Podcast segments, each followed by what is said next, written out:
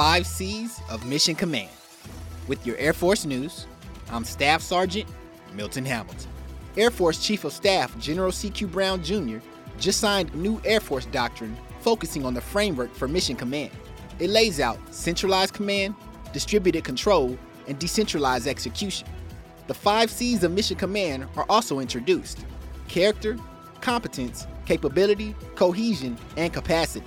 They're called the individual organizational attributes needed to implement Mission Command. The doctrine was revised to reflect the strategic approach of accelerate, change, or lose. It addresses the idea of airmen working in environments of increasing uncertainty, complexity, and rapid change. General Brown also released a memo elaborating on Mission Command and how it applies to the daily mission of airmen. That's today's Air Force News.